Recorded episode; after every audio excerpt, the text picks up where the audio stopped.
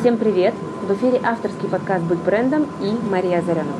Сегодня у меня в гостях Максим Темченко, миллионер, инвестор, предприниматель, автор, главный тренер и создатель франшизы «Клуб миллионеров», которая работает сегодня в 44 городах в 5 странах. Максим провел более 10 тысяч часов обучения в России и за рубежом живых тренингов и обучил более 40 тысяч человек по всему миру финансовой грамотности. Поехали! Максим, привет. Привет. Привет. А, начну с нетрадиционного, а, потому что мы с тобой когда-то знакомились в каком-то лохматом году на нетворкинг-марафоне. И я помню свои ощущения, когда я знакомлюсь с парнем, протягиваю руку, ты протягиваешь руку, и ты говоришь, что ты представитель клуба миллионеров, создатель клуба миллионеров. Я беру визитку, там написано клуб миллионеров, и у меня такое, знаешь, такая реакция, чего? Что за клуб? Причем это было, знаешь, там сколько-то много лет назад, может быть, 5, может быть, 7. И у меня это вызвало, естественно, такой, знаешь, скепсис. А прошло не так много времени или много времени, и ты миллионер, у тебя филиалы клуба миллионеров в 44 городах. Да, 44 представительства. 44 представительства, сколько стран? 5 стран. 5 стран. А, я вижу твой рост, я вижу твои результаты, и я понимаю, что мой скепсис э, про клуб миллионера, он был, мягко говоря, не. А, и скажи мне, вот давай по-честному, когда ты вот двигай эту тему, мышление миллионера, клуб миллионеров, часто ли встречаешься с такой реакцией изначально, что вот именно российский менталитет ну, такой скептический. Что за клуб миллионеров? Как это работает? Что это такое? Постоянно. Постоянно? Да, да. На моих э, видео или постах в соцсетях, которые касаются там клуб миллионеров, там постоянно. Сейчас уже поменьше, потому что сейчас видят результат. Да, когда показываешь машину там, или дом, в котором живешь, или э, мероприятие, которое проводится, там как бы уже вопросов меньше возникает. Все равно там люди, которые только-только ну, узнают про это, типа, ничего ты миллионер, опять какой-нибудь там инфобизнесмен, который заявляет себя типа миллионером, Да. или там типа такой вот этой ерунды. Типа все это там лажа. Вообще очень интересно было с самого начала. У меня клуб миллионеров был основан в 2009 году еще. И тогда я был, э, проходил свой кризис как раз, там была история. Но было время, когда я был рублевым миллионером. И я говорил миллионер. Они Мгм. такие, а что за миллионер? Миллионер это что? Если миллион рублей, а если типа у меня квартира, я что, тоже миллионер? И Мгм. так далее. Ну, то есть начинались вот эти вот фишки, споры с миллионерством. Э, Я как раз рассказывал историю про э, то, что купил Хаммер себе, здоровую машину H2, который на борту написал большими буквами э, «Я хожу в клуб миллионеров, а в какой клуб ходишь ты?» И ездил на Хаммере. Народ там кто-то ржал, кто-то я прям, я прям это делал специально, как, как, как вызов такой, типа, э, вот вы типа ржете над миллионерством, а у меня миллион. Там, да, и там дальше потом следующий миллион, следующий миллион, потом миллион долларов и так далее. И а, скепсис связан, наверное, с темой вообще, в принципе, такого табуирования темы денег, Мгм. потому что это очень странно, когда человек начинает говорить про деньги, особенно про свои. То есть это не, особо не принято. Да, Деньги- в российском менталитете это да. Э, Деньги, да, именно в российском менталитете, потому что, например, вот за рубежом, на том же самом там есть семинар Тони Робинса, где он просит подняться тех людей, у которых там миллион долларов, они спокойно поднимаются, и там их там десятки, сотни там и так далее. Типа, вот, посмотрите, люди, которые имеют миллион долларов. Вот. А, и за рубежом это нормально говорить про деньги. Но там тоже есть определенные вещи, не сразу, может быть, но, но, тем не менее, как там это нормальная ситуация. Это немножко другая культура, а здесь да. Да, в России, э, наверное, я не знаю, вот как-то первое, что всплыло, это вот фильм про Остапа Бендера, когда он там про деньги. И что раз человек начинает говорить про деньги, то типа он сразу что-то типа хочет от, Что-то от- мутное такое. вот. Да, что-то, Да. ну то есть типа неправильно. Это все равно, что, я не знаю, начать говорить про секс вдруг э, первому встречному или просто там на улице как-то так вот, или просто там про свою интимную жизнь рассказывать вдруг Мгм. тоже что-то не то, типа что-то что-то типа странное, наверное, отклонение. Также с деньгами начинаешь говорить про деньги, а кажется, что типа какая-то ерунда, что-то мутное или какой-то разводняк, лохотрон там и так далее. Хорошо. Ну вот смотри, сейчас у нас есть точка сегодняшнего дня, а давай вообще перенесемся вот, э, может, в начало твоей истории. Я знаю, что ты родом из Хабаровска. Да. Я тоже родом из Хабаровска. Да ты чё? Да, представляешь? Вау. Мне было так приятно обнаружить. А, Профессия инженер-связист. А, И я так предполагаю, что профессия твоих родителей, да, мама работала Да, до папа, да, и до сих пор Ну, сейчас на пенсионер, да. А, Папа электрослесарь, да. Да, папа электрослесарь, но как бы ничто не предвещало, что ты создашь клуб миллионеров. То есть где вот в детстве как-то были какие-то зачатки, предпосылки? Ну, вообще мне деньги всегда были интересны. Я не знаю, почему мне всегда были интересны деньги, тема денег. Я вот как-то читал книгу Роберта Киосаки, и Киосаки писал в одной из книг, где они там отливали деньги. Я в 12 лет отливал из лица деньги. Я покупал гипс в аптеках, делал такие формочки, и в формочках отливал свинец, э, делал монетки такие вот из, э, ну, короче говоря, свинцовые. Я рисовал свои деньги там. А в 12 лет или или в 13 я создал товарищество с ограниченной ответственностью игрушечное. То есть назвал ТО, Макс ЛТД, и там у нас бухгалтер, у нас был там как это сказать, э, отделы, отдел тестирования игр, мы тогда компьютерными играми занимались mm-hmm. Первые деньги я заработал в 6 лет, когда на пляже у нас дача была, на, на острове, получается, туда отдыхающие приезжали на корабликах, и я там в 6-7 лет э, продавал морс, э, бабушка наводила варенье на воде, и я на пляже продавал морс холодный для отдыхающих на пляже. То есть это у тебя реально с детства так как срослось, так, а, так, пойдем. Да. В 12-13 лет на то же самое на даче э, у нас были такие потопы, наводнения определенные, то есть река поднимается и там затапливает определенную часть. Мы на лодках колымели, привозили дачников с одного берега на другой на лодку. Ну, то есть как-то вот всегда тема денег была интересна. Причем, что самое интересное, не только у меня, но и у братьев. Mm-hmm. Ну, то есть братья, родственники, которые тоже, в общем-то, ну, как-то тоже колымели там и так далее. Но мне, э, наверное, я так думаю, наверное, в детстве меня повлиял мультик э, «Утиные истории».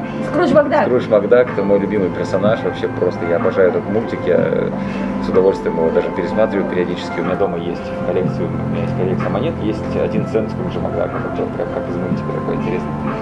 И, наверное, как-то вот по детской вот такой вот наивности, да, или такой вот впечатлительности мне как-то мультик впечатался, и мне прям стало очень интересно вот эта куча денег, в них купаться, обладать, стать таким же богатым, там, скрягой. Mm-hmm. я скряга, так, если говорить уже про эти, то есть я, я люблю чуть-чуть там какие-то крутые машины там, да, или какие-то путешествия, но в целом я э, скряга в том плане, что люблю собирать деньги. Mm-hmm. У меня там, у меня много денег, ну, то есть, которые, которые просто есть, тупо есть. Да, я слышала, что ты инвестировал в, в, в, в серебряные монеты, да, наверное, в золото инвестируешь. Нет, в золото нет, в серебряные монеты традиционно у меня. Mm-hmm. Сейчас основные инвестиции на фондовом рынке на российском находятся, в российских бумагах. Но про инвестиции чуть позже. Okay. Хорошо. А, и именно вот этот интерес когда-то привел тебя к изучению Киосаки. Это было еще до кризиса, да? Да, я вообще, ну, Первая книга, которая попалась ко мне в руки, это случайная книга, которая называлась «Думай богатей по-русски». Это не Наполеон Хилл была, это другая книга. А, она мне как-то случайно попалась, и я даже когда читал эту книгу, я так прикрывал обложку руками, потому что ехал в автобусе и читал книжку. То есть я пацан молодой, лет 15 мне было, я читал эту книжку. И тогда впервые зародилось вот это вот зерно, что можно стать богатым. Потому что я смотрел вокруг, у меня, ну, так, обычные родственники, я не могу сказать, что они там бедные, да, или там еще что-то. Ну, то просто обычные люди, которые там, живут обычной жизнью, и вот этот вот денежный интерес, он всегда у меня как-то вот, как вот не знаю, куда-то вот мне туда вот прям хотелось туда, вот, mm-hmm. в тему денег. Но я не знал как. У меня не было никаких подтверждений, у меня не было окружения, у меня не было предпринимателей, у меня не было никого, кто мог бы мне там подсказать или что-то там направить. Поэтому я шел классическим путем. Я после института устроился в рекламное агентство и стал по карьерной лестнице просто двигаться. То есть хочешь больше денег, расти карьеру. Mm-hmm. Я был менеджером, потом исполнительным директором, потом директором, потом соучредителем компании. И научить, там начались машины, квартиры, ну как бы автокредит, ипотека, да, вот эти mm-hmm. все дела. Ну то есть такие атрибуты уже как бы топ-менеджера. И тогда ко мне попалась книга Роберта Киосаки, которая что-то перещелкнула. То есть я продолжал искать как бы тему денег. И когда мне попалась книга Киосаки, я просто вау, вот, короче, как деньги делать. Пассивный доход, кредиты. А я VIP-клиент во всех банках практически был. Мне легко кредиты давались. Там, автокредиты, ипотека, не вопрос. Еще там потребительские кредиты. Спроучители, там, спроучители, неважно, что просто. Я такой, вот оно, вот оно. У меня прям аж там зудело все. И я пошел по схеме Киосаки. Я взял банковских кредитов инвестировал в строительный бизнес своего знакомого предпринимателя. Так я был уже директором рекламного агентства, у меня было много там, интересных предпринимателей, уже так, в таком кругу уже общался. И он говорит, у меня строительная компания, мне нужны деньги под э, контракты государственные. То есть тендеры выигрывать. Для тендеров нужна оборотка, и, соответственно, под оборотку кредит. Э, банки не дают под оборотку кредитов, он, соответственно, частные займы такие делает. Окей, я беру кредит в банке, инвестирую в строительную компанию, вот это его, начинаю получать пассивный доход, который перекрывает платежи по кредитам, и у меня появляется. Я такой, вау, работает. То есть реально, я там везде читал, что Киосаки в России не работает, все это ерунда. Киосаки сказочник, там бла-бла-бла, вот это все. Я, вот работает, все реально. Просто раз-два и все. То есть не надо Киосаки читать как, ну, как, это, как рецепт, читать глубже. Я еще беру кредитов, еще инвестирую, еще беру кредитов, еще инвестирую. У меня получается пассивный доход, который больше, чем зарплаты, больше, чем кредиты, больше, чем... То есть у меня там денег становится просто реально вот, ну, поток пассивного mm-hmm. дохода. Я работаю в рекламном агентстве, я понимаю, что я не хочу дальше работать в рекламном агентстве, это не то, где я бы хотел работать всю жизнь. Я ухожу с рекламного агентства, начинаю жить на пассивный доход. Прям вау. Да. Все. Вау. Это, ну, ну, вот это, это реально другое ощущение. Я словил совершенно новые качества жизни, когда можно просыпаться и не бежать на работу, когда можно выбирать, что делать, что не делать, э, когда деньги реально пассивно идут, то есть мне нужно было только приезжать в одно место, брать денег и все, их как бы там распихивать по кредитам, по расходам, там, т.д. Знаешь, э, зная окончание этой истории, да, сейчас, которую я тебя спрошу, я хочу сразу спросить, а тогда, как ты думаешь, что-то могло, были какие-то подсказки из мира о том, что это ненадежная схема, что-то в ней не так? Вот, может быть, что-то, что ты, оглядываясь назад, видел, что ты что-то не учел? Я тогда не понимал, честно говоря. Возможно, они и были, но я их тогда просто не мог распознать в силу того, что первое, я был очень вдохновлен, воодушевлен, ну как жадность, когда перекрывает, когда, когда что-то прет, это же прям все, ничего не хочется слышать, ничего не хочется видеть. Потом я чувствовал себя достаточно устойчиво, потому что, ну да, у меня есть кредиты, но, во-первых, у меня был опыт кредитов очень большой, то есть я до этого момента у меня были кредиты там на пластиковые окна, кредиты на домашние кинотеатры, кредиты просто потребительские, кредитные карточки. У меня была нормальная жизнь, mm-hmm. когда я получал зарплату, ехал в банк, в один, в другой, в третий, как бы это было для меня нормой, то есть это было окей. Mm-hmm. Поэтому я особо, честно говоря, ничего не боялся. И когда я ушел в пассивный доход, у меня только одно было впереди видение, это о том, как я его увеличиваю, как я еще беру кредитов, еще эту тему оборачиваю, еще, еще, еще, еще. Я даже не думал, честно говоря, почему-то я даже не смотрел в ту сторону, где риски. Mm-hmm. Я вообще про это не думал. Я не думал, что э, что-то может случиться. Я не думал, что там поток может оборваться. Я видел только перспективу, только лучше. Там И уже... что случилось? Случился 2008 год, кризис, когда вот это вот, э, ну, он, он везде был, 2008 год да. с Америки пришел, ипотечный кризис в Россию. И когда здесь, э, в России он коснулся, э, государственные контракты, тендеры начали схлопываться. Причем схлопываться таким образом, что тендеры, контракты начинались, а госконтракты их просто не оплачивали. И строительная компания, куда я инвестировал деньги под строительные контракты, под эти самые, они лишились, получается, оплаты от, от государства, а деньги взаимные были. Как я позже узнал, не только у меня было. Это я туда инвестировал порядка 6 миллионов только в, это, в эти контракты. И были еще другие заемщики, которые в эту же строительную компанию еще там порядка 40 миллионов инвестировали. То есть я был одним из, одним из и у меня были только расписки. И когда он начал мне задерживать платежи, этот ну, собственник этого строительной компании, получается, я такой, так, что-то мне как бы платить-то надо, а у меня типа нечем, что-то происходит. Ну и как бы мы не понимали тогда, ни я, ни вот этот вот э, э, мой знакомый, который из строительной компании, не понимали, что это период э, экономического спада. Мы надеялись, что это сейчас вот пройдет. Сейчас выплатят контракты, сейчас дальше возобновится, сейчас, короче, все восстановится. А оно не восстанавливается, не восстанавливается. Потом в итоге все это накалилось, строительная компания банкротилась, я перестал получать оттуда пассивный доход. Я же уже не работал, я ушел с рекламного агентства, получается. И платежи-то по кредитам остались. Платить нужно чем-то, а нечем. Никаких платежей, никакого дохода. Я сижу дома, ничего не делаю, не работаю я продал все, что можно было продать, ипотечную квартиру, свою автокредитную машину, домашний кинотеатр, и, короче, я распродавал все, что можно было продать. А, у меня был самый большой страх на тот момент, это попасть в черные списки кредиторов.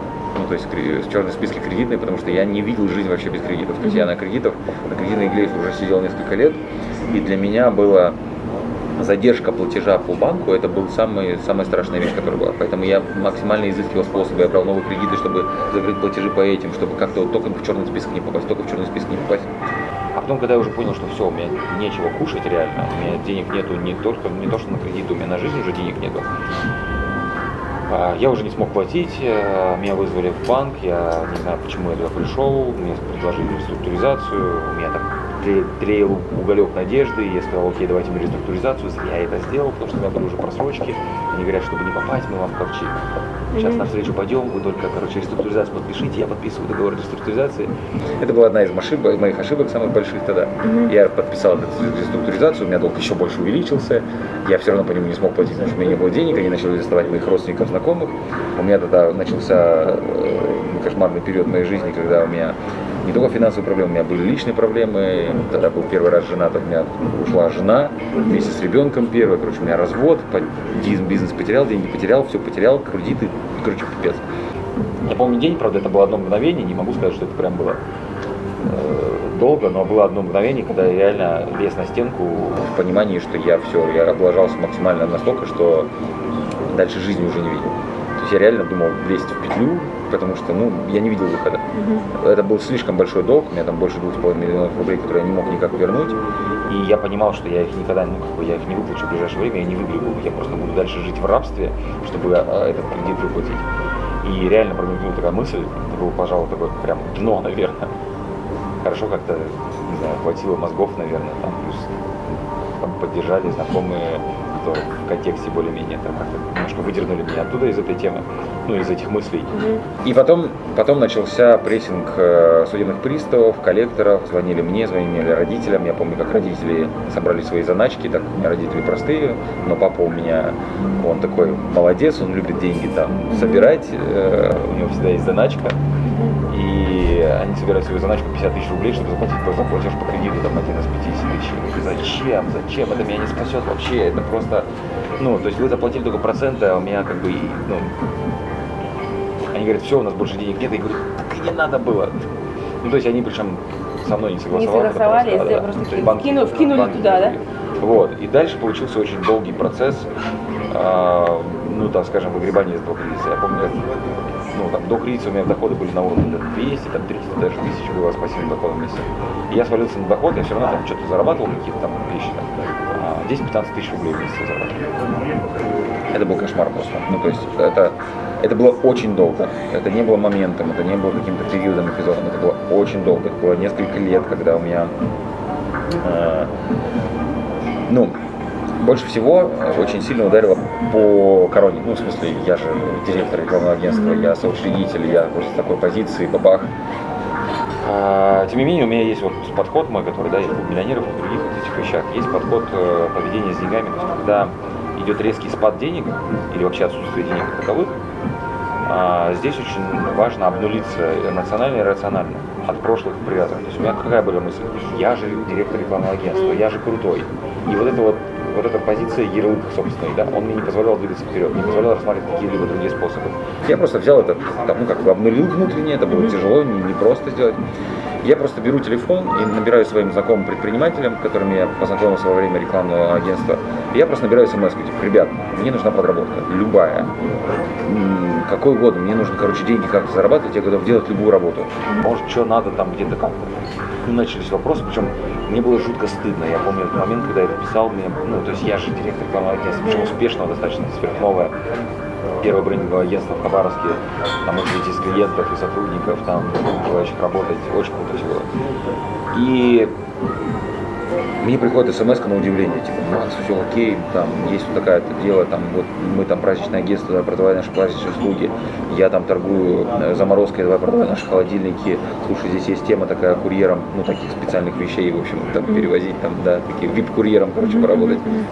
Я брался за все просто, просто хватался, с благодарностью брался, я там зарабатывал по 1000 рублей, по 10, по 20, там по 30 тысяч какие-то были подработки, курьером мотался по всему городу, там, ну, по разным так, таким аспектам вопроса. Ну, смотри, история, про которую ты рассказываешь, я, ну, на волне кризиса же действительно было много таких трагедий, трагедий, да, которые освещались в СМИ, что действительно люди не справляются с такой, такой нагрузкой.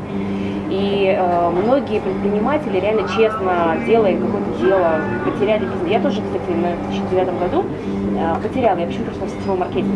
Я построила карьеру в сетевом маркетинге, а пришла туда, потому что я посчитала перспективу своего дохода в рекламном агентстве, в своем событийном маркетинге, понимала, что еще три месяца и все. И больше я платить нечем. тоже вписывался в сетевые, я всякие способы использовал вообще. Да, и, то есть я бы не пришла в сетевой бизнес, если бы не этот 2008-2009 э, год, у меня была кредитная машина, машина, все же было круто, да. у меня была кредитная машина, да, она была в долларах еще у меня, понимаешь? И я шиковала, то есть я понимаю, но вот, вот этот момент, когда ты смотришь вперед, и ты не видишь там света, и ты понимаешь, что надо хвататься в любую возможность. Где вот э, все-таки эмоционально, как, что бы ты рекомендовал людям, которые проходят через это, может быть, сейчас? Как найти вот эту точку сборки? Вот я, я услышала, снять корону, обнулить прошлое, не думать о себе в старых категориях, да? Абсолютно. Первое, а второе это браться за все возможности. Абсолютно. Любые. А, здесь ну, два момента. Первый момент, э, ну, то есть что, что обычно в таком кризисе просто бывает разных моментов. Бывает кризис на нуле, ну, то есть когда ничего нет, ты все потерял. А бывает кризис в минус. У меня был кризис в минус, у меня были долги. И, ну, это два разных кризиса. Просто когда ноль, ну, как, как попроще, когда должен, это хуже, потому что ты понимаешь, Да. что, да, ты- ну, то есть была такая по- по- позиция безвыходности, потому что, а что делать? У меня уже столько долгов, которые я не могу никак, то есть я не видел вообще. Я зарабатывал 10-15 тысяч, я понимал, что эти 2,5 миллиона долгов, я буду только на долги работать. У меня было одно из важнейших ключевых решений, которое я тогда принял. Я не буду отдавать долги. Как это? А вот так. Я Да. просто сказал, убивайте, режьте, вешайте, стреляйте, в тюрьму сажайте и так далее. У меня нечем отдавать долги. Все, точка. Я не буду. Они продолжали меня прессовать, они продолжали напоминать, причем волнами. Там, получается, корректоры пристава работают волнами. Они долбят, долбят, долбят, потом они уходят, видимо, куда-то в их там э, В системе. системе, что типа безнадежно, я же себя все успел скинуть, так скажем, машины, квартиры, расчетные счета, хотя некоторые не успел, меня там по- поарестовали много чего, границу позакрывали, хотя у меня были зарубежные мероприятия, как тренинги, которые я проводил с закрытыми границами, потом еще расскажу, как это все дело было. И, то есть, первое решение кардинальное, я не буду отдавать долги. И у меня рекомендация всем тем, кто находится примерно в такой ситуации, если долги есть, то и жесткие долги, то есть, которые, ну, невозвратны, то есть, которые сложно Ну, вернуть. реально. несопоставимо, то есть Да, да, да. к Абсолютно, да. А, то такой долг не отдавать. Вот прям вот до того, чтобы типа, ну, я так говорил, были у меня частные долги. Я говорил, убивайте. А что? Ну, у меня нечем купить. Что, я тебе в рабство буду? Не буду. Убивай. Так, ладно, типа, потом вернешь. Ну, как-то так вот. Ну, а это нужно для чего? Для того, чтобы иметь возможность освободиться. выжить? А, Для того, чтобы освободиться от этой нагрузки, потому что получается фокус меняется. Если есть долг, то получается ты работаешь для того, чтобы выплатить долг. Фокус не хочется. мгм. Ну, то есть, нет. когда долга нет, я сразу себе дал зацепку на будущее. То есть я понял, что ну, это мне ситуация там для чего-то. То есть я ходил на разные тренинги личностного роста, про контекст, про то, что все происходит не просто так, что это обратная связь от вселенной, бла-бла-бла, вот эти всякие штуки. Я тогда не очень понимал, о чем речь, да, не так глубоко, так скажем. Но, тем не менее, старался как-то в этом искать какие-то плюсы. Соответственно, раз ситуация создана, получается, там для чего-то, значит, надо из нее как-то вылезти. Из, из нее вылезти куда? И вот тогда, пожалуй, в кризисе я себе просто наметил, что так как я на дне, у меня все равно меня терять нечего уже, я уже все, уже ну, на самом то куда мне идти? И я тогда придумал 7 миллионов долларов. Я себе придумал такую цель, что я а, долг отдам, у меня долг 2,5 миллиона рублей был, я долг отдам тогда, когда у меня будет 25 миллионов рублей. Я не собирался его там ну, не отдавать. Я, я, как бы, я признал, это мой долг, мой косяк, я его сделал. Хотя я очень сильно долго э, не воспринимал долг как свой, потому что это же как бы я вложил в строительный бизнес, это он виноват. Тот, тот э, человек, который разорился, это из-за него я попал в эту ситуацию. И это долго очень мне мешало, на самом деле, ну, как бы работать с этим, потому что, на самом деле, вот это признать, что это мой долг, что это мой косяк, что это я так создал, что это из-за меня эта вся история, вот это было самое, пожалуй, такое проблематичное. И так я что-то, я четко решил, что я буду формировать 25 миллионов, вот когда у меня будет 25 миллионов, тогда я верну 2,5 миллиона рублей. Я так и сделал в итоге, через несколько лет. Но это было несколько лет пресса, потому что судебные приставы, коллекторы постоянно о себе напоминали. СМС-ками долбили, звонками, звонками мне, моим родственникам и так далее. Я не мог организовывать ООшки, я не мог э, открывать свои расчетные счета, потому что они тут же сразу арестовывались. Я не мог ездить за границу официально, формально, поэтому ездил неофициально. Вот. И ну, вот разные такие были истории. Это первая штука, это такая как ну, материальная, да. Если говорить по внутреннему состоянию, а, то здесь, наверное, вот главный принцип такой, очень сильная, мощная фраза, которая меня всегда поддерживала, и до сих пор поддерживает, и многих может поддержать. Это, по-моему, ключевой навык вообще человека успешного и неуспешного. Когда хочется сдаться, а сдаться хочется практически всегда, надо поднажать. Это ключевая мысль, которая, и я просто практически эти несколько лет тренировал и дрессировал себя, а, поднажимать тогда, когда хочется сдаться. А мне хотелось там каждую секунду сдаваться. Меня, меня вселенная там начала проверять, я там из одной ямы в другую начал, потом там очень был долгий период восстановления. Меня кидали, там я целую кучу денег потерял, сливал на инвестициях, меня подводили партнеры, а, меня там обманывали, э, ну и так далее, там разные истории. То есть у меня, получается, восстановление было не такое, что раз и все, а такое бум, бум, да чтоб тебя, да когда же уже это, блин, закончится уже, твою ж мать там, блин. Ну, то есть Вот такие вот моменты были, прям периоды, когда хотелось все нафиг бросить и уйти куда-нибудь, в монастырь. А поднажать в направлении цели. У тебя была цель миллион долларов. Да, Вот да, ее да. Все. И Очень- вот пока я не добьюсь, я не успокоюсь. Вот это? Очень сильно поддерживал клуб миллионеров, который я вел. Я параллельно вел. Что самое интересное, я организовал клуб миллионеров тогда, когда у меня было все хорошо. И как только я организовал клуб миллионеров, буквально через пару месяцев начался у меня этот кризис. А, так клуб миллионеров родился чуть раньше. Да. То есть ты такой клуб миллионеров. И даже фуф. И началась проверочка. Это я называю тренерской кармой. Слышала про тренерскую карму? Нет, я не слышала про тренерскую Ты карту. же тоже тренер, тебе рассказать или не надо? Расскажи. Короче, тренерская карма. Я интуитивный тренер, э, я случайно поняла. Тренерская карма, когда ты заявляешь о том, что ты тренер или коуч, или специалист, или эксперт в чем-то, тебя вселенная начинает тут же проверять. На это. На это. Есть если в отношениях, то О, это самая жестокая тема. Как только ты заявляешь про отношения, готовься к тому, что отношения начнут проверять все отношения. И такие подск- ну, как бы испытания. И меня проверяло на тему денег. Просто на тему доходов, расходов, бизнеса, стартапов, инвестиций, сотрудничества, партнерства, по всем статьям. За какой бы я ни брался в, в теме денег, у меня всегда была ну, типа тест-проверка. Типа ты же заявился, ну как ты расскажи, ты же эксперт. От вселенной, не от, не от людей, не от Слушай, ну вот э, я вспоминаю вот действительно ощущение знакомства с тобой тогда, да, вот я вот когда мы знакомились, да, возможно, это был какой-то момент еще вот по пути, да, и я вот помню это ощущение, действительно какое-то э, такое ощущение хорошей наглости от того, что ты так заявляешь Вызывает. громко, да, и поэтому это вызывает такой, кто такой вообще? А ты кто такой, что ты так ярко заявляешься, понимаешь, да? Ну, такое яркое заявление, у меня клуб миллионеров. Хорошо, а давай к клубу миллионеров тогда А. перейдем, да? Окей. Ам, он существовал все это время, когда ты карабкался, или Да. то есть ты Да, да, это меня очень сильно поддерживало, потому что, пожалуй, это был самый мощный ресурс, который меня двигал вперед. Я же поставил цель миллион, Да. плюс я еще сам тренер клуб миллионеров. Так. Я, естественно, там всячески как-то утаивал, так скажем, что у меня такие кризисные проблемы, но когда я приходил домой, реально, там, я на некоторые встречи клуб миллионеров, ну, это был период такой, я ходил пешком. Не на такси, там, даже не на трамвае, я ходил пешком, потому что, ну, реально мне нужно было жестоко там экономить.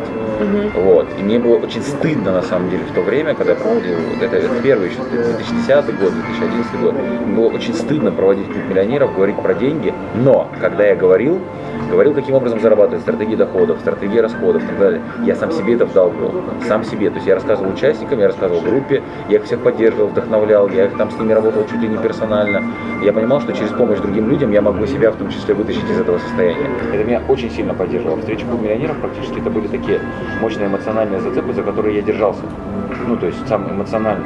Потому что когда ты знаешь, в, от- в ответственной позиции перед кем-то, когда ты никому ничего не заявляешь, никому ничего не должен, ты как бы можешь сидеть дома и себя депрессировать. Но когда ты должен выйти на сцену и говорить, а еще и поддерживать, а еще приходят люди, ноют, у них что-то не получается, а тебе нужно найти новые силы в себе внутри, прежде, чем, прежде всего для того, чтобы помочь другому человеку вот это вот все сделать.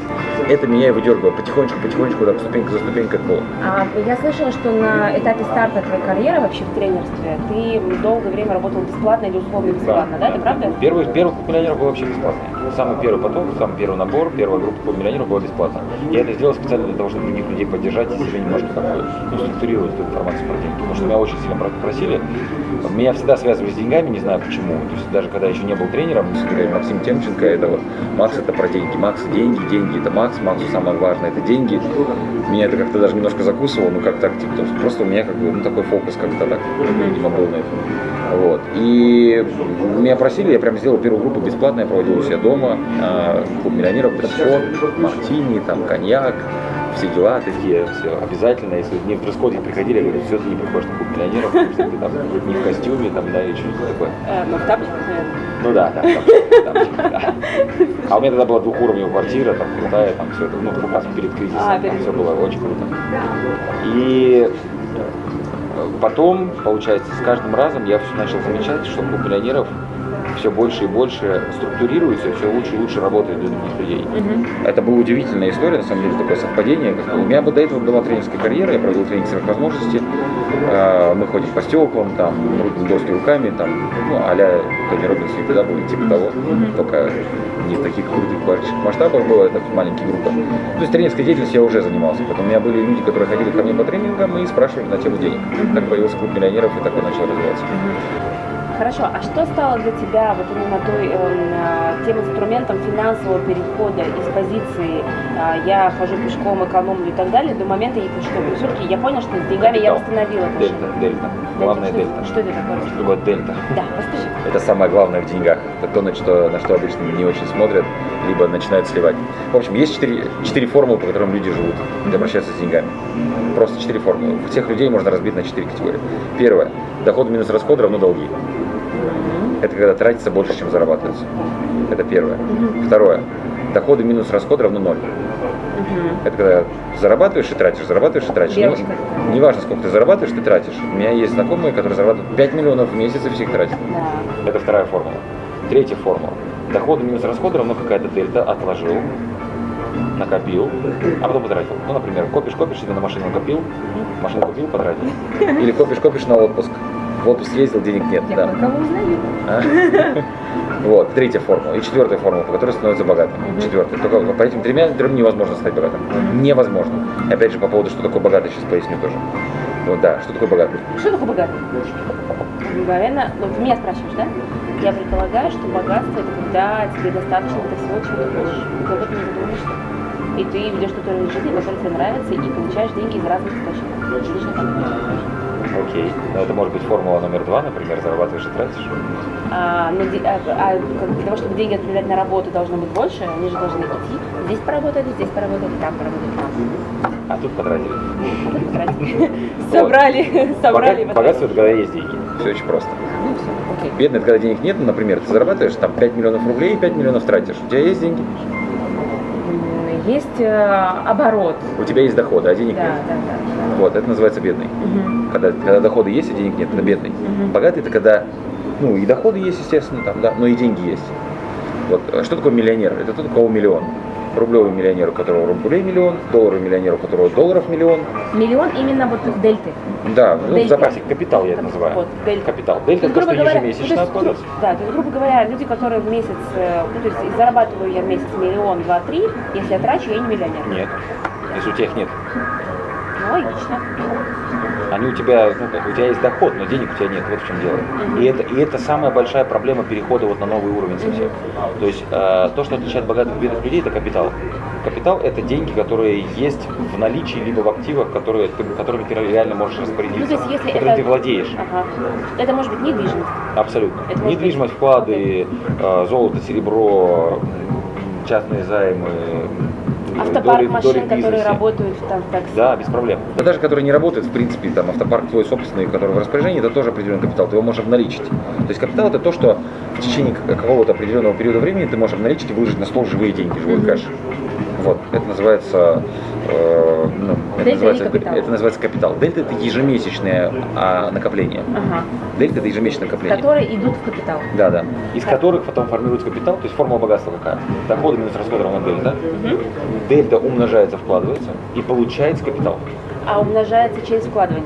Да, через вкладывание, инвестирование, спекулятивные сделки, купи-продай, через приумножение. Сразу вопрос. Все-таки из этой дельты есть какая-то традиция, что из этой дельты ее нужно как-то пилить? Вот есть такая традиция. 10% сюда, 20 туда, 30 туда. Дельта это то, что остается от расхода. А, то есть если, например... То есть а, доходы минус расходы равно дельта. то есть любые расходы, даже не запланированные, это все-таки расходы. Да, конечно, абсолютно. Да. В этом и есть математика суть. Потому что если, и, это главное смысловое отличие богатых и бедных людей. Богатые откладывают дельту, чтобы приумножить, бедные откладывают дельту, чтобы потратить. Потратить. Это принципиальная разница. Мгм. И это вот если мы говорим про мышление, да, про установки, которые вот это вот одна из таких центральных ключевых установок. То есть, грубо говоря, а, когда к тебе приходит, давай сразу миллионеров, туда, чему там учатся? Это поддержка, Капиталу. капиталу. То есть учат- Учат формировать капитал, да. И Нас потом- иногда спрашивают, например, чем мы отличаемся от бизнес-молодости. Вообще такой аналогии не было, но окей, чем? Ну, например, да, там или там, ну, то есть, что просто Давай по-другому. Бизнес-молодость понятно, обучение бизнесу с разных аспектов. доходом. Доход, да, да, доходом. Ты обучаешь капиталу, но Абсолютно. А, при этом на рынке сегодня становится очень популярна тема обучения финансовой грамотности через разные призмы. Ну, рынок конкурентный твой. Дело в том, что под финансовой грамотностью сейчас понимается очень много, но большинство из этого не финансовая грамотность. Можно обратить внимание на то, например, кто обучает финансовой грамотности. Давай. Кто? Например, банки. Ага. С То какой они, целью? Ну, чтобы, видимо, мы вкладывали, брали и так далее. Абсолютно, да. То есть, то есть финансовая грамотность означает в этом. Дальше там, э, я не говорю что про детскую финансовую грамотность, потому что то, что то, чему учат детей с точки зрения финансовой грамотности, это ну, очень странно. Именно поэтому мы создали клуб юных миллионеров. Клуб для детей э, по финансам. И, ну вот, и давай резюмируем. Первое, это банки. Да, соответственно, цель, цель банков, ну, понятно, банковские продукты там какие-либо там продать. Вторая категория – это финансовые компании. Финансовые компании, которые занимаются там инвестициями. Да, Соответственно, то есть они очень узко, они берут финансовую грамотность, сужают ее до того, что грамотно это вот так, грамотно это прийти к нам, короче, в нас Да, да, да, да. То есть это как рекламная фишка получается. Третья категория. Это, например, э, сетевые компании некоторые есть. Когда говорят, что вот финансовую грамотность учат для того, чтобы там ну, дальше Чтобы потом в бизнес, бизнес, дальше да. чтобы в бизнес или да, или покупали Ну продукты. да, Роберт Кiyosaki очень активно использует для э, хедхантинга. Именно. Поэтому сейчас понятие финансовой грамотности как таковое, оно очень сильно, ну так скажем, стало там опаш- Показывает, да. опашливаться, по-моему, на мой Хорошо, взгляд. а я говорю сейчас про конкретно людей, которые создают свои продукты, бизнес-тренера, которые обучают финансовой грамотности. Вот здесь ты чувствуешь какой-то, вот давай так, ты чувствуешь что конкурентное поле, вот как тебе в этом? Я чувствую белый шум со всех делами. Белый, белый шум это означает, когда много что-то говорят, а о чем не особо понимают. Вот финансовую грамотность, например, понимают зарабатывание денег. Это не финансовая грамотность, это вот такая часть финансовой грамотности. Дальше финансовой грамотности учат те, кто реально финансово неграмотные. Что значит, я, что я называю, кого я называю финансово неграмотным? Есть четыре формулы. Да. Формула банкротства, формула бизнеса номер один, формула бизнеса номер два, формула богатства. Все очень просто. Если коуч-тренер сам живет по одной из трех формул бедности, какой финансовой, блин, грамотности он может научиться? Вопрос. Я практикую уже давным-давно форму- формулу богатства, и благодаря формуле богатства я создал свой капитал и свои активы в сети. Вот об этом. Поэтому здесь, э, почему я называю белый шум, это неплохо, потому что, в принципе, как бы тему финансов качают, и э, вообще в любой сфере, чем больше об этом говорят, тем больше они людей, по сути, обучают э, находить качество. Потому что чем больше вариантов, тем больше начинается сравнений. Здесь нравится, здесь не нравится, здесь ерунда, здесь что-то ценное, там, и так далее. То есть люди начинают более-менее там, так скажем, осваиваться на тему. Скажи, а находить, вот как тебя люди могут сегодня найти? Максим Вот- Темченко, Яндекс. Нет, это понятно. Но до того, как они узнают, что надо искать Максима Темченко. Вот я, например, а, если э, я видела тебя, а, вот помимо того знакомства, которое я запомнила, но у меня не было ситуации, что я хочу прийти к тебе этому обучаться, кстати, возможно, теперь я понимаю, что тогда бы я быстрее поняла, что это капитал, и, возможно, бы по-другому бы э, распоряжалась теми ресурсами, которые были сверх расхода, да? А, но а, откуда, как тебе находят люди вообще, откуда приходит поток людей? У меня есть мероприятие, которое я организую сам, но не только сам, но и франшизе. Клуб миллионеров сейчас уже в разных городах, 44 филиала, и в этих филиалах ведется деятельность по а, бесплатным семинарам. Мы собираем бесплатные семинары, где мы рассказываем о том, как управлять деньгами, что вообще, что такое деньги, да, как сделать так, чтобы денег было больше. Мы рассказываем про формулы, рассказываем про подходы финансовые и так далее. То есть мы ведем такую просветительскую работу, это бесплатные семинары, которые мы, которыми мы в принципе, так скажем, обучаем людей именно как раз финансовой грамотности. Мы не, мы не называем это финансовой грамотностью, мы называем это управлением личными финансами. Мы не работаем с корпоративными финансами, мы не работаем с бизнесом, мы работаем с личными персональными финансами. Так. Хорошо, а как м, почему, в принципе, твой клуб, ты перешел именно в, в упаковку франшизы, в продажу франшизы? Это продажа франшизы, то есть я могу купить эту франшизу Да. и быть в этом франшизе, Да, да, да. Если в твоем городе нет клуба миллионеров, потому что в одном городе только один клуб можно открыть. И ну, так, такие условия. То есть один тренер на один город я стал. И франшиза это не просто покупка вывески, это подготовка тренерства. То есть я в рамках франшизы готовлю тренера по финансовой, по сути, грамотности, по системе управления личными финансами, как проводить обучение эффективно, как научить действительно группу людей обращаться в финансы. Вообще, э, смотри, ведь такая, я, я правильно понимаю, что с э, запуском франшизы наверняка это дало какой-то хороший рост самому? Конечно, То абсолютно. есть это прям сразу next level. Причем это случайно получилось, ко мне пришел один из участников э, в Хабаровске, клуб миллионеров, и говорит, я, короче, приехал с Красноярска, я хочу в Красноярске такой же клуб открыть. Продай мне франшизу. Я такой, а что такое франшиза? Он такой, ну франшиза это когда ты меня обучаешь, я там провожу и тебе роялти плачу. Я так, ну ладно, давай попробуем. И что самое интересное, он, он уехал в Красноярск, а франшизу не открыл. А, То есть я ему бесплатно это сделал, мне в качестве эксперимента было интересно. Я говорю, окей, я тебя учу, будешь роялти платить. И он уехал в, Красно... в Красноярск и занялся другим бизнесом, каким-то туристическим или что, ну как-то так. А у меня так это самое, типа, ну франшиза же, франшиза.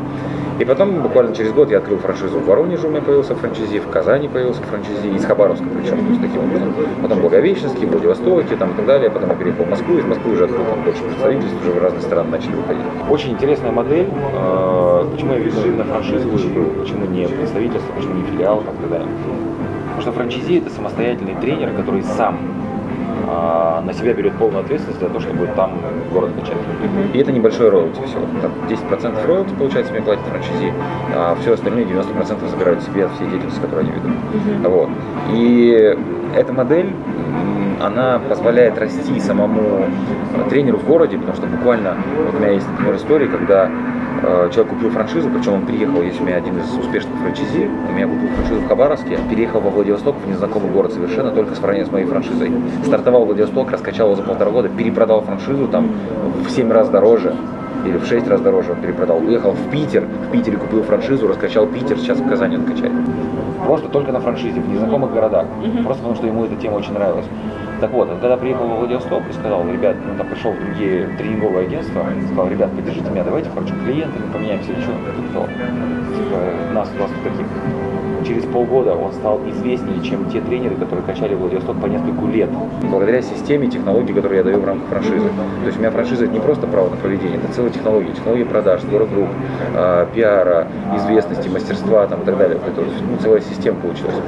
Смотри, ну давай сразу вот к теме моего подкаста. Твой личный бренд. Какую роль вообще во всем процессе твоего роста, масштабирования, запуска франчайзинга и так далее играет твой личный бренд? Я являюсь образцом того, что внутри клуба миллионеров. То есть вот я сам являюсь, по сути, э, ну, как сказать, эталоном того, что в преподается. есть Форму богатства, как тратить деньги, как вести бизнес, как расширять, как масштабироваться, как расти и так далее. Поэтому здесь, ну, получается, это двусторонняя такая штука. То есть меня, это заставляет меня расти постоянно, потому что я же как лицо, получается, как личный бренд вот этого всего. И если я сам не буду расти, это значит, что это все не работает. А это все работает, просто нужно применять. А для применения нужна там воля, дисциплина и так далее, поэтому от меня требуется воля, дисциплина. Окей, я буду это делать. То есть ты создал себе идеальные условия, условия, в которых ты не можешь это делать, Абсолютно, потому да. что твой бизнес в том числе завязан на твоих результатах, как ты внедряешь там, не знаю, э, исследуешь инвестиции, исследуешь тему биткоина, исследуешь тему там чего-то. Я хотела, ты правда, что ты против битка? Вложения я имею в виду. А, Я не против битка, я просто туда не вкладываю. Да, я, ну, я имела в виду, что ты не рекомендуешь в своем клубе миллионеров инвестировать туда. Да. А можно два, два слова почему? Очень Потому просто. что эта это тема очень сейчас хайповая. Э, Да, да, да. Именно поэтому у меня там, у меня есть видеоролик на ютубе, и там у меня Много да, комментариев. 80% комментариев, типа, чувак, ты ничем не разбираешься, ты, короче, вообще, зачем ты это рассказал? Ну, короче, там просто, просто целыми ведрами грязи там на меня льют. Я подожду годик-два и нормально. А, В чем, в чем фишка вообще? Ну, меня много чего научил вот этот опыт 10-летней работы с деньгами, с разными аспектами, много сливов, потерь, на хайпах в том числе и так далее, научил меня определенным вещам. Первая вещь. Для того, чтобы инвестировать в определенную сферу, нужно в ней очень сильно разобраться. Инвестиции это не просто, ну, ну, типа, что там, денег, ну, ладно, нет. А, в инвестициях нужно разбираться. А, мне неинтересно разбираться в биткоине. Ну, то есть я мог бы, но мне неинтересно. Поэтому я, не разобравшись в этой теме, я откровенно заявляю, я не разбирался в этой теме максимально детально. И не хочу. Почему, почему-то мне там как-то... Ну, я понимаю, что это вспышка. Это вопрос вот э, пузыря. Просто вопрос, это мужской пузырь или женский? Знаешь про пузыри разные? Ну как? Ну, е- ну, э, то, что биткоин это однозначно пузырь. Вопрос Ну, просто мыльные, какой. я знаю, мыльные пузыри. Нет. Мужской пузырь, му- мужской пузырь это ну, как оргазм мужской. Мужской пузырь это а и все. Женский это а Хорошо. Просто сколько вспышек еще будет? Сейчас же биткоин начал вроде расти, может быть похоже на женский очень. Ну вот. ам, В немножко я разобрался.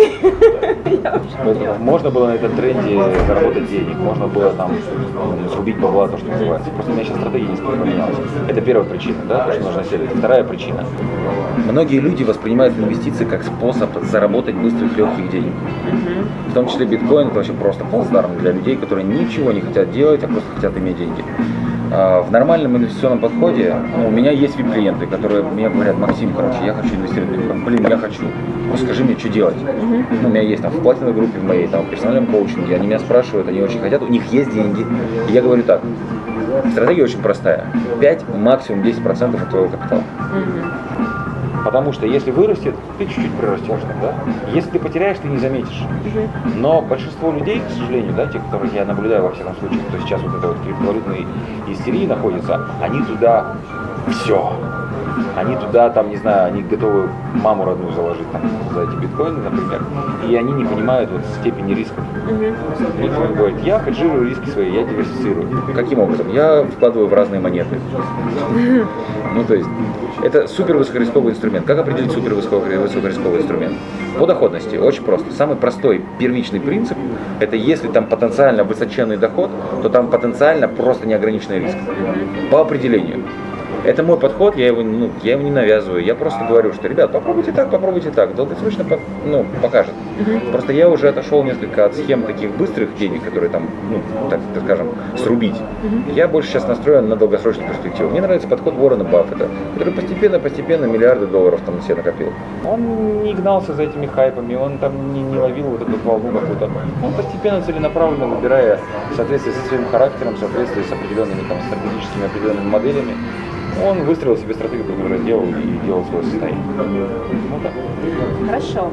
А, опять вернемся к твоему личному бренду. Смотри, а, какую роль, я знаю, что ты преподавала в MBA, что ты а, обладатель правительственной награды, что ты эксперт-консультант Министерства образования по теме личные финансы.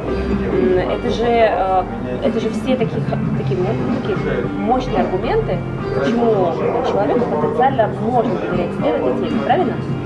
Наверное. Ты сознательно простроил стратегию, так, я должен сделать вот это. То есть поставил там чек-лист, что я, как это вот, как Меня просто начали приглашать туда. Это нетворкинг. Да, да, это, это, знакомство, это, это знакомство, когда меня узнавали, что вот есть такой эксперт. Просто в этой области финансовой грамотности реальные экспертов, которые являются, ну там, аутентичными, да, или там конгруентными, mm-hmm. ну то есть соответствующими тому, что говорят, да. да. Потому что, например, чтобы стать экспертом по личным финансам, нужно показать, блин, личные финансы. Mm-hmm. Ну там, покажи мне свой миллион долларов, например. Mm-hmm. Тогда, может быть, как бы я тебя послушаю, типа того, да. Таких экспертов на самом деле, ну там, мало очень. А, очень много людей, у которых есть такие деньги, но которые как бы не, структу, не готовы структурированно выдать информацию. Потому что ты можешь создать свой миллион долларов, а рассказать о том, как это сделано, чтобы это было воспроизводимо, это уже другая совершенно задача. То есть здесь должен микс, нужны финансовые собственные результаты и способность донести это до большого да, количества да, людей. Да, да. У меня... и, и желание вообще, в принципе, это доносить. Конечно, да. И у меня это было. Ну, то есть у меня было и желание, у меня была и способность определенная, это у меня была экспертность. И люди, которые меня знали, просто меня приглашали. Я преподавал, соответственно, там в MBA, преподавал в программах по Министерству образования. Я готовил учителей, которые будут учить финансовой грамотности детей там, в школах там, и так далее по программам. И просто как-то так получилось, что я ну, там не специально. Это соответствовало моему ну, как бы видению. То есть, когда мне пришло предложение, я говорю, окей, да, это мне интересно, я это сделаю, плюс классная галочка там будет э, себе там в регалии. Вот. Но изначально прям э, плана такого, что вот это, вот это, вот это, вот это получить у меня не было. Может, это... может быть, зря. Ну, то есть, грубо говоря, не, ну это же есть, значит, ты спонтанно все это для себя отстроил. Потому что для меня лично, когда я наблюдаю, я вижу эти вещи, для меня это работает все равно как э, знак доверия, approved там, и так далее. Просто сегодня некоторые люди, которые занимаются темой личного бренда своей ниши, они ищут такие мероприятия и через чек-лист идут, просто договариваясь. Круто, они просто сокращают себе путь, это здорово. Кстати, по поводу маркетинга, а, по поводу сокращения пути. Вот а, что раньше хорошо работало для твоего роста? Ну, опять же, а, ведь все-таки, если ты сегодня, я слышала, что это то, что ты реально любишь делать, тренерство, да, преподавание, пропаганда, в хорошем смысле да, этого слова. Да, да. То есть это прям твое. Да. Ты себя в этом нашел, да. твой основной бизнес. Я не просто себя в этом нашел. Я полтора года назад отошел от дела вообще. То есть я продал франшизы все, я не занимался по тренерской деятельностью. Я уехал в Тони Робинс на платную группу на целый год и все. Mm-hmm. А, я скажу так, что меня обратно вытянуло на сцену. Просто меня вот так вот туда, типа, Максим, короче, иди. У меня здесь появились определенные перестановки в Москве, там, по личным обстоятельствам тренер в Москве сменился, мне пришлось опять вот этот клуб миллионеров в Москве остался без тренера. У меня было два варианта франшизу продать в Москве опять другому тренеру, либо самому выходить. Так получилось, что сам вышел. И Вселенная поддержала, дала там группы определенные, там, да, меня просили прям проведи тренинги живые тоже там и так далее. То есть меня просто взяла Вселенная и обратно на сцену. Даже когда я уже захотел вроде как отойти и мог отойти от дела. Поэтому здесь, наверное, такой, ну, во-первых, мне это нравится, во-вторых, вроде как там все-таки на Вселенной тоже надо обращать внимание, что там, Подожди, а почему ты захотел уйти? ну, все, финансовая независимость, свобода. А, ну то есть как бы вот остаточный доход, Ну 60 да, да, да, да. дохода, это да, правда? учиться развиваться, новые там, новые Это проекты правда? делать. Что? 60 источников дохода. Больше. Ага, все, неправда.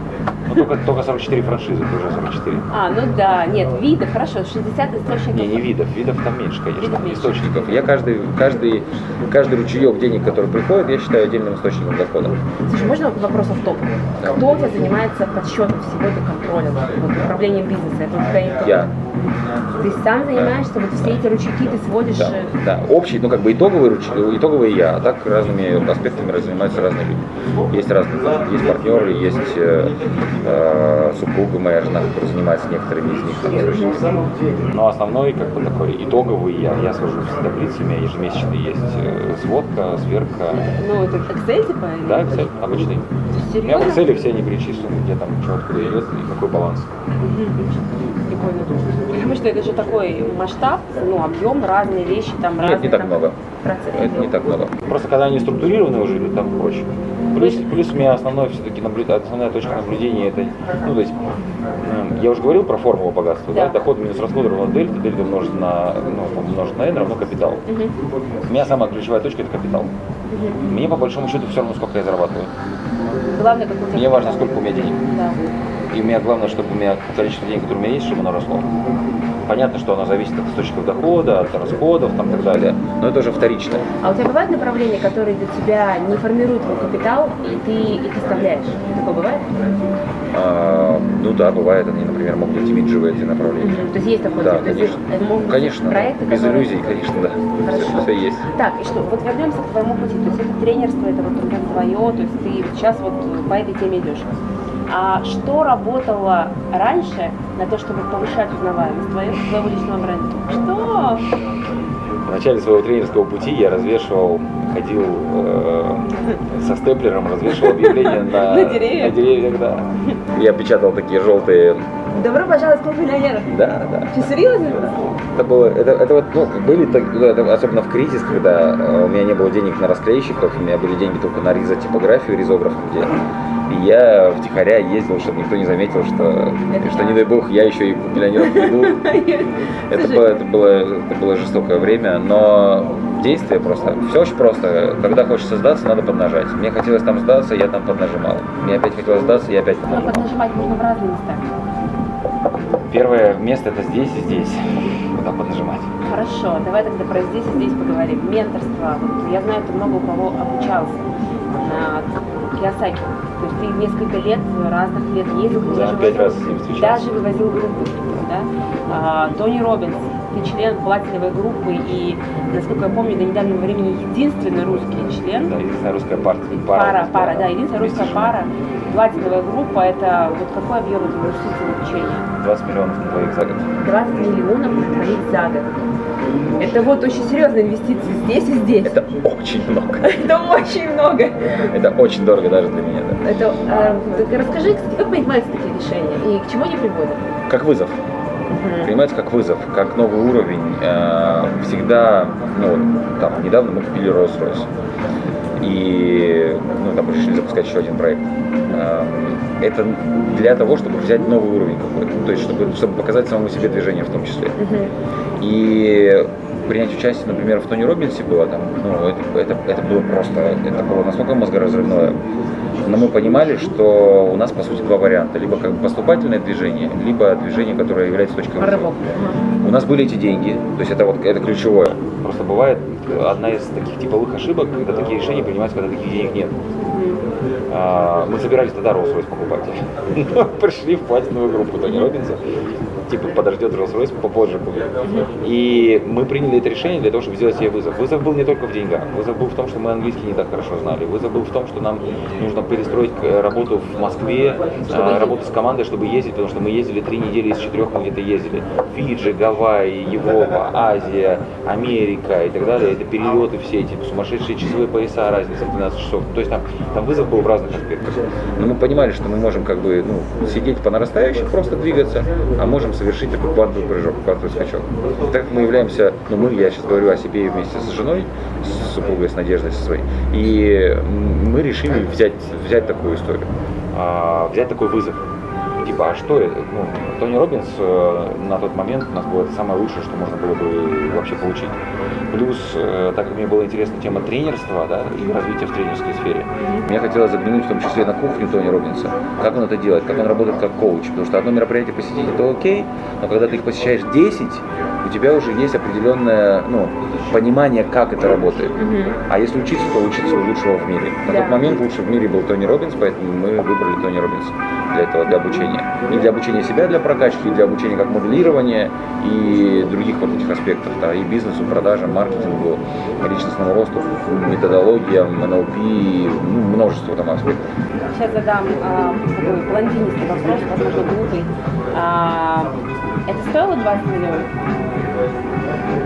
Э, сложно ответить. Ага, вопрос не глупый оказался. Да, сложно ответить. Я не могу сказать, что да, это стоило того, и блин, этого стоит. А, я скажу, что это завышенная цена, очень завышенная цена за то, что там продается. Ну так, честно, раз уж мы говорим об этом. То есть это реально дорого. Стоило ли оно того в итоге? Стоило. Ну, то есть мы эти деньги окупили, продолжаем мы выстраивать благодаря этим стратегиям, там определенные связи, те же самые нетворкинг, а, методические определенные вещи, они там позволили. Некоторые решения, которые мы приняли в других областях, которые бы мы без платного например, бы не приняли. Вот. То есть, как бы в итоге для нас это того стоило. А, что касается цены, да, то тут бы, стоит ли, например, там кому-то идти в платиновую группу Тони Робинса, потому что это крутая вещь, надо подумать, надо взвешивать. Ну, то есть в любом случае ты видел те изменения, которые пошли благодаря этой платиновой группе? А, конечно, конечно. У меня, у меня любой тренинг, я, я себя выработал такую практику, и я настоятельно пытаюсь э, настроить других людей на такой же самый подход. Если ты идешь на тренинг, ты обязан выжить из тренинга все. Потому что многие идут на тренинг с надеждой, что тренинг мне что-то даст. Но это неправильная позиция. Тренинг даст, но ровно столько, сколько ты возьмешь. Поэтому нужно брать, нужно идти с, с очень сильным намерением взять максимум, выжимать из тренинга. Хорошо, а что делать, вот ты рассказывал э, в закулисье, да, что были моменты, когда происходило внутреннее отторжение, да, то есть когда вы не очень понимали. Это было, да. да, то есть вот что делать, я просто была в таких ситуациях, когда ты действительно идешь, гладишь, а потом ну, что-то, а что-то вот кажется, что что-то там важнее, мне кажется, какой-то вот саботаж, вот, да, саботаж. Это и есть саботаж, да. Что делать? А, первое это принять правила игры, что саботаж будет всегда. Когда ты ставишь новую цель, всегда, в сто процентах случаев есть саботаж. Mm-hmm. Если бы его не было, то у тебя бы не была бы этой цели, ты бы уже была бы там, куда ты хочешь. Точно, ты бы, получается, что ты бы уже реально уже в это было бы, значит, конечно, внутренние какие-то Конечно, именно благодаря, именно из-за саботажа у тебя этой новой цели нет. И для того, чтобы новую цель достичь, тебе нужно преодолеть этот саботаж. Поэтому здесь всегда саботаж является мощным э, таким фокусом э, внимания на том, что реально э, нужно прорабатывать. Ну, то есть, что, с чем реально нужно работать. Именно с этим саботажником, если ты проработаешь, ты достигнешь той цели. Поэтому здесь саботаж, нужно просто встретиться с ним лицом к лицу, вдох-выдох, забрался, разобрался и пошел, сделал все, все, что, все, что мешает. Слушай, а у тебя на миллионеров есть люди, которые тоже, тоже происходит процесс? Ты видишь его? Всегда везде есть, всегда да? есть, везде. Не только в миллионеров, в любых других программах, всегда во всех тренингах и по жизни у всех это есть. И то, и то что ну, я стараюсь привить в первую очередь, наверное, на любых курсах, на любых тренингах, которые есть, это вот умение работать с вызовами. Умение не сдаваться, принимать вызовы, на самом деле это очень просто. Это просто потрясающе просто. Любой, ну, любой результат, абсолютно любой результат вовне, да, является следствием преодоления определенных э, барьеров внешних. Ну, то есть позвонить кому-то, встретиться, договориться, э, создать, написать, сотворить, придумать, оформить и так далее. Это внешние барьеры. Любой внешний барьер решается проработкой внутреннего барьера. Например, что тебе мешает позвонить этому человеку договориться? Сомнения, а вдруг пошлет, там, да, да, да. Это, ну, это называется внутренний саботаж, внутренний барьер. Когда ты преодолеешь внутренний барьер, а внутренний барьер, по сути, если вообще свести все с к единой какой-то точке, то внутренний барьер это всегда страх. Всегда, сто процентов. Поэтому, по сути, ключевая вещь, которую нужно научиться э, работать, это работать со своим страхом, собственно, научаться его преодолевать. И этому невозможно научиться на 100%. Каждый новый уровень цели – это новый уровень страха. То есть ты хочешь сказать, что на любом уровне будет возникать вот. Да, да, на любом уровне страха. Боится и миллионер рублевый, и миллионер долларовый, и миллиардер долларовый, там уровень страха меняется просто потрясающе. Кстати, вот по поводу клиентов твоих, я знаю, что тебе на личный коучинг приходят э, рублевые миллиардеры, в том числе, да? да. И иногда они задают тебе такие вопросы, на которые ты сам иногда не знаешь ответов, да? То есть Да, бывает. есть такое. А вопрос, вот как вообще ко- вот в личном коучинге, да, как отличается вот, а, миллионер, миллиардер, человек, который зарабатывает 300 тысяч, а, не зарабатывает, а имеет капитал 300 тысяч, или не имеет вообще капитала? Вот по твоему скажи вот какие-то особенности разных групп людей. Есть прямая корреляция, ну, в смысле зависимость прямая с уровнем осознанности и ну, какого-то качества человеческого. Вот всегда. Человек, у которого вот, вот это может звучать как-то ну, надменно, да, или там снобистски, но человек, у которого миллион рублей и миллион долларов, это разного качества люди. Вот, вот, вот бесполезно спорить, просто разного качества. Критерии, задай нам понятно, что слово качество это такое толстое А. Качество отношения к жизни, отношения к людям, отношения к проблемам, к задачам, к своему слову, к а, силой воли работа, принятие решения, э, сила характера. А давай закономерности какие-то. То есть человек, который миллиардер, что? Что, Например, то есть это больше легкости или там Да, да, масштабнее решения? цели, масштабнее цели, проще относится к проблемам, к задачам, а, больше ценит э, отношения людей, а, потому что, так скажем, люди, у которых меньше денег, они больше ценят какие-то инструменты. Которых больше денег, они больше ценят людей. Мгм. партнерство, связи, э, Синергия, да, да, вот эти вот там. вещи, да. То есть там больше на этом случае.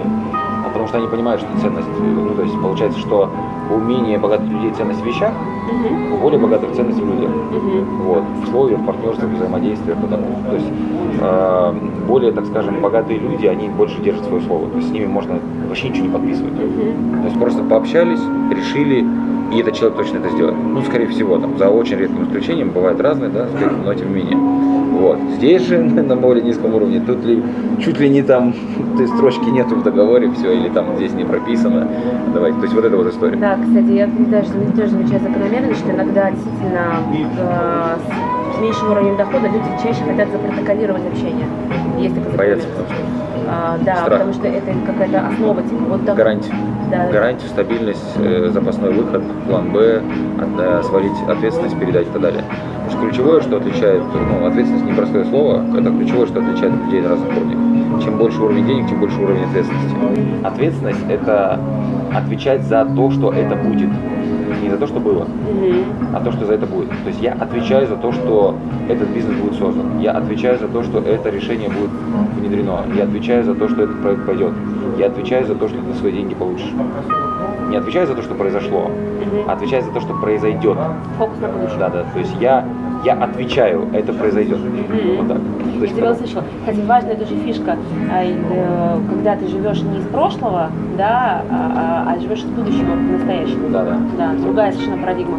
Есть еще один важный момент, разница вот в разных людей. Чем больше у человека денег, тем больше он понимает, что от него все зависит. Потому что, например, если человек приходит, у него мало денег, у меня вообще, я практически каждый день получаю там в соцсетях сообщение, Максим, стань моим коучем, я заработаю денег, тебе половину отдам. Ну, то есть в таком ключе. Ты Ты- знаешь, ты- Нет, я сразу, да, это, это не, мой- не мой тип клиента. Я сразу говорю, что это даже не отвечаю. А, богатые люди понимают, ну, например, когда я коучинг провожу, они понимают, что я за них ничего не сделаю, потому что если есть ну, людей, у которых мало денег, и они отдают последнее, они говорят, Максим, ты за меня должен сделать, ну, типа того, ты же мой коуч. Вот мы сейчас, например, ведем э, реалити-шоу, э, специально людей сопровождаем таким.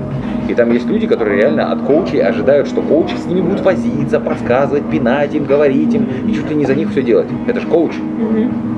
А особенно если человек заплатил деньги, то он вообще ожидает, что коуч за ним будет там, ходить и за него все делать.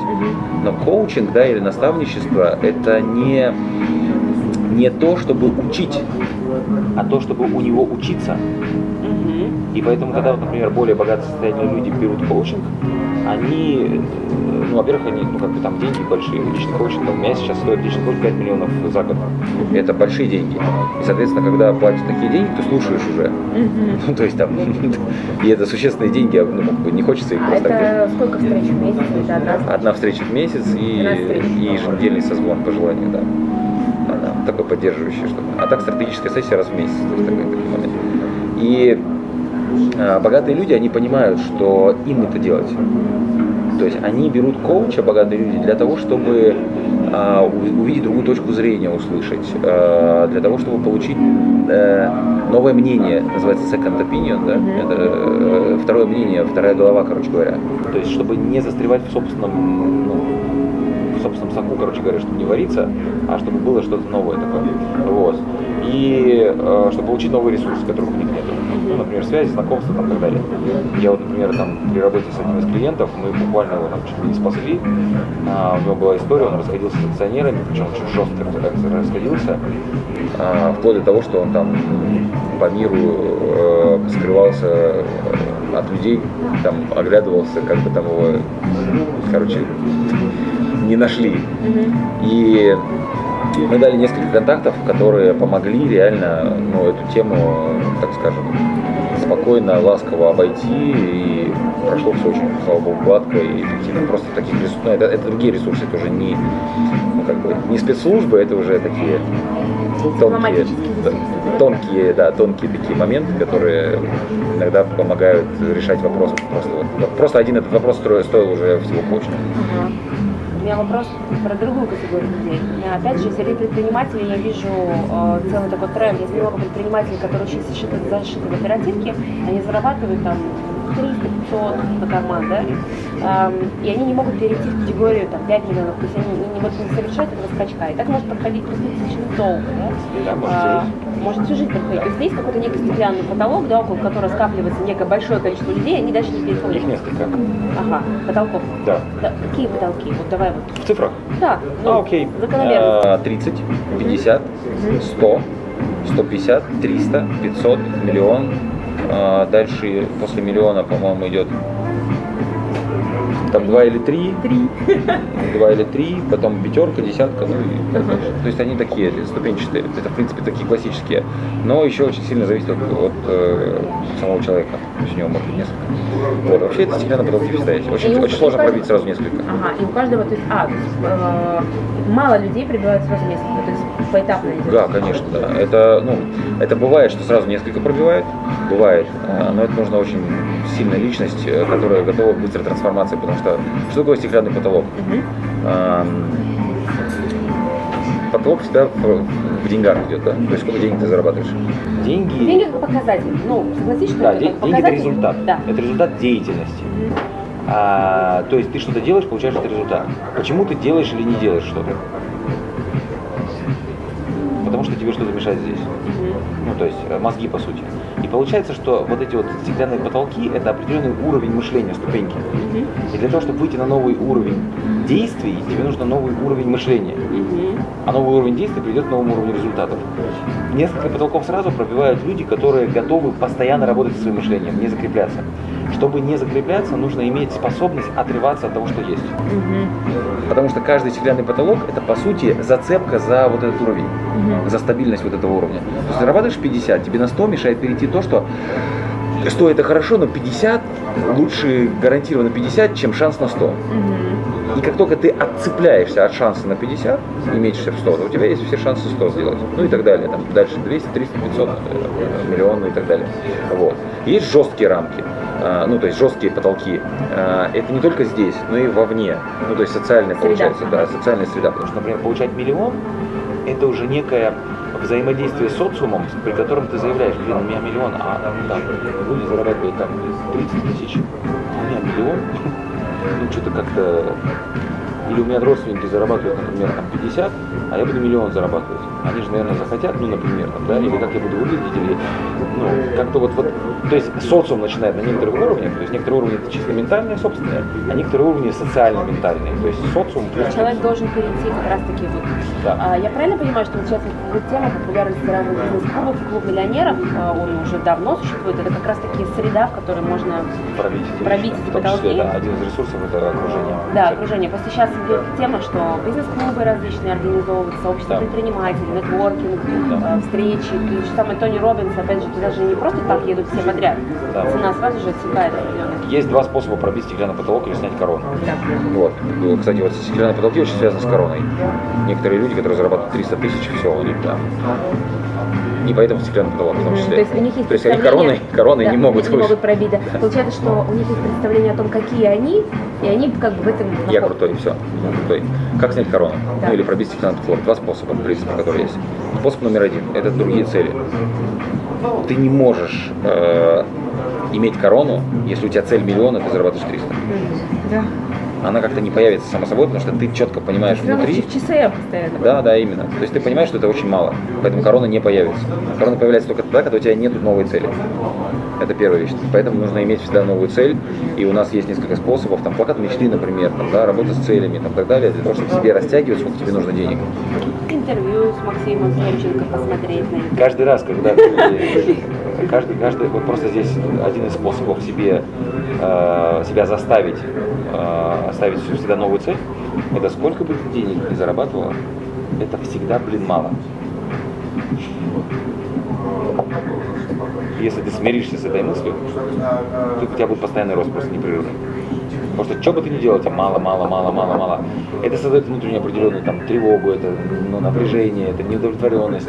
Ну, есть аспекты. Ну, мало почему? Потому что уровень жизни, потому что поднимаешь. Неважно, миллион долларов будет мало. Вот о чем. Второй, ну, то есть первый это уровень целей. Второй способ это окружение. Причем окружение более высокого уровня, чем ты по результатам. Потому что когда ты э, как, ну то есть ты можешь себе сказать, там миллион в месяц это мало, например. Но сам с собой всегда можно договориться. Но когда ты приходишь в окружение, я, например, помню, у меня был один из тренингов по инфобизнесу в 2013 году, тогда я зарабатывал примерно 300 тысяч в месяц. Э, Я поехал на тренинг по инфобизнесу на Бали. Я слышал, что есть люди, которые в интернете зарабатывают миллион. Я слышала, что есть люди, да. Ну, то есть, но я не верил. Мгм. Я приезжаю туда, и там инфобизнесмены по 22 года пацанам, они там миллион, миллион двести, я реально них смотрю и понимаю, что это реально. И я понимаю, что у меня такое жуткое вот это ЧСМ возникает, ну, типа, что ерунда. Я на миллион вышел буквально за там 4 месяца после этого. Просто потому что я попал в окружение реально фактического а, наличия живых людей, которые имеют этот результат. Не где-то там, а живого человека. И это, кстати, одна из причин, почему я, например, провожу клуб миллионеров. Я понимаю, что я могу быть очень мощным примером, образцом для других людей. А, И я понимаю, что очень мало людей с таким результатом выходят ну, публично и заявляют об этом. И я, ну, как там, согласился сдать себя в аренду таким образом, сказать, ребят, вот я как образец, побудьте просто рядом, да, я не знаю, там, а, послушайте, увидьте живой факт в реалии, пусть он вас этот факт сдвинет к тому, чтобы у вас были новые результаты. То есть примерно такой подход. Прикольно. А почему вы сейчас запустили реалити, кстати? Что это за ход, э, что это за новый маркетинговый У ход? нас вообще все любые мероприятия, которые мы делаем, они направлены на помощь другим людям, на том, чтобы помочь. То есть понятно, что там мы проводим тренинговую деятельность, мы запускаем разные проекты, тренинги и так далее. Тренинги у нас там некоторые дорогие, некоторые очень дорогие, некоторые дешевые, э, некоторые бесплатные. Но основная наша задача это помогать людям, помогать людям реально разобраться с деньгами. И реалити-шоу у нас создано для того, чтобы а, на примере реальных людей, мы берем реалити-шоу реальных людей, сопровождаем их на несколько, э, ну, на срок, месяц, и показываем разные, разных людей, кто-то зарабатывает 50 тысяч, кто-то зарабатывает 100, там, 150, 200 там, и так далее, как можно выйти на следующий финансовый уровень. И мы сделали реалити-шоу, такой реалити-шоу-реалити-тренинг, чтобы можно было участвовать вместе с участниками, выполнять домашние задания и максимально погружаться вообще в тему финансовой грамотности, управления финансами, э, избегать ошибок таких типовых и делать правильные действия, которые ведут к новому Ну, то есть есть герои, есть люди, которые наблюдают, они могут просто делать вместе с ним. Ну, Прикольная идея. Интересно. Ну, сейчас, знаешь, тема Новый геймификации, да, новый формат, геймификации такое. Мы просто думали, что такое сделать э, интересное. У нас есть э, там уже YouTube канал, где я там делюсь э, различными советами. И есть мероприятия такие, есть э, вебинары различные, но мы решили сделать формат, который именно э, на создание реальных, инстру- ну, реальных результатов, реальный какой-то инструментарий, конкретные советы, конкретные поддержки. Ну плюс людям всегда интересно смотреть, как там другие делают. Да. Слушай, а у тебя, кстати, по поводу инфобиз сопровождающий бизнесовый, а ты принимаешь во всем этом непосредственно участие в придумках, там, в координации, вот это же целая система бизнеса, это сотрудничество. А, у меня сейчас по факту два основных направления, онлайн и офлайн. По онлайн занимается команда, шикарная команда специалистов-экспертов, про которые практически, э, ну там очень редко мы встречаемся нам на, такие мозговые штурмы, соединяем стратегию, какие-то идеи крупными мазками, а дальше уже, соответственно, практически полностью занимается реализацией команды полностью, вот именно онлайн-команда. Есть офлайн команда которая занимается организацией живых мероприятий. Это так вот, скажем, две таких главных команды, которые работают над этим проектом. Я здесь в последнее время больше как ну, стратегическое какое-то направление, такое принципиальные вещи какие-то, плюс как говорящая голова. Да, говорящая голова. Благодарю тебя, говорящая голова. Спасибо, да, за интервью, очень интересный вопрос. Слушай, а, очень а, я благодарю тебя, во-первых, за твой пример. Твой пример роста, потому что, например, действительно очень важно видеть, э, что человек, который пропагандирует определенные вещи, он реально делает эти вещи. И я, кстати, вспомнила, что мне про тебя говорили общие знакомые, когда мы говорили, что кто там, что, где. А мы говорили, Максим это человек, который купил Rolls-Royce. Вот еще что говорили мне, знаешь, галочки. Потому что я же постоянно мониторю на предмет, а кто у нас бренд в этом, кто в этом, кто, какие результаты. Хорошо, а круг миллионеров. А где доказательства, что он миллионер? Понимаешь, да? И круто, что у тебя есть твой реальный жизненный путь. И вот эта история, я не знаю, может быть, мы много этому сегодня времени уделили, но для меня это очень важно. История дна. Реально. Я надеюсь, моя история кому-то поможет выкарабкаться из, из дна или не попасть в него. Если бы то, что ты рассказываешь, что ты здесь был в 2009 году, были бы примеры уже людей, которые прошли до этого какие-то у нас тогда не было примеров, понимаешь? Ну да, да. То есть люди, которые прошли... Нужно да, было дно, чтобы составить, чтобы сделать пример. Нужно было одно, что сделать пример. Благодарю тебя за твой личный пример. Я услышала для себя лично много интересных инструментов, а, какие-то я понимаю, о, круто, мы это уже, я уже для себя лично тоже использую. Совершенно новое понимание темы, что есть капитал. То есть про четвертую формулу. Но с другой стороны, я поняла, что если ты покупаешь машину, и машина стоит, то тогда ты все равно хорошо. Ну, это часть, да, это называется, там есть понятие живой капитал, неживой капитал, там много еще чего интересного. И да, хочется дальше погружаться изучать. Благодарю тебя за это. Спасибо за вопрос. Да, у нас есть традиция для тех, кто посмотрел подкаст, слышал какие-то инсайты, готов поделиться своими инсайтами, чтобы ты, чем бы ты готов поделиться в качестве подарка для комментариев. У нас есть онлайн-курс, который называется «Финансовая перезагрузка». Это очень мощный курс, э, где можно изучить все эти вещи про капитал, про формулы, про стратегии доходов, про стратегии расходов, про то, как выйти на следующий финансовый уровень. Эм, Там есть несколько ступеней, и давай подарю курс, э, участие в курсе, у нас поток стартует. Ну, у нас регулярно стартует, ближайший поток у нас будет в мае, и на первую ступень курса это финансовая безопасность, о том, как себе составить фундамент финансовый, как закрепиться раз и навсегда, в общем-то, в формуле богатства как раз, и какие основные стратегии, как, как справиться с собственным ступором, с ленью, как, э, как наметить себе финансовый план такой, крупными мазками двигаться. В общем, такой курс дарю, Подарок. дарю в подарок, да, кому-то, одному из э, твоих э, зрителей, подписчиков, на твое усмотрение, на твой выбор. Ой. Слушайте, пусть перц судьбы решает в этом смысле. Друзья, напишите под этим роликом в течение недели ваш комментарий, что для вас было наиболее ценным инсайтом. То есть ваш один ключевой инсайт из этого интервью, можно больше.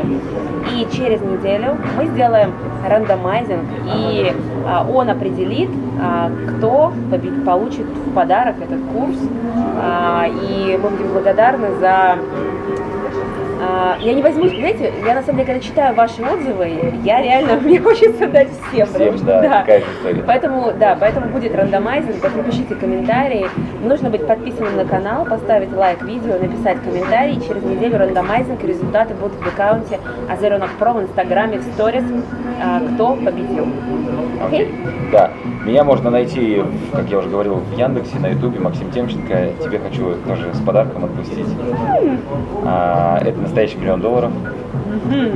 Сувенирный, но настоящий.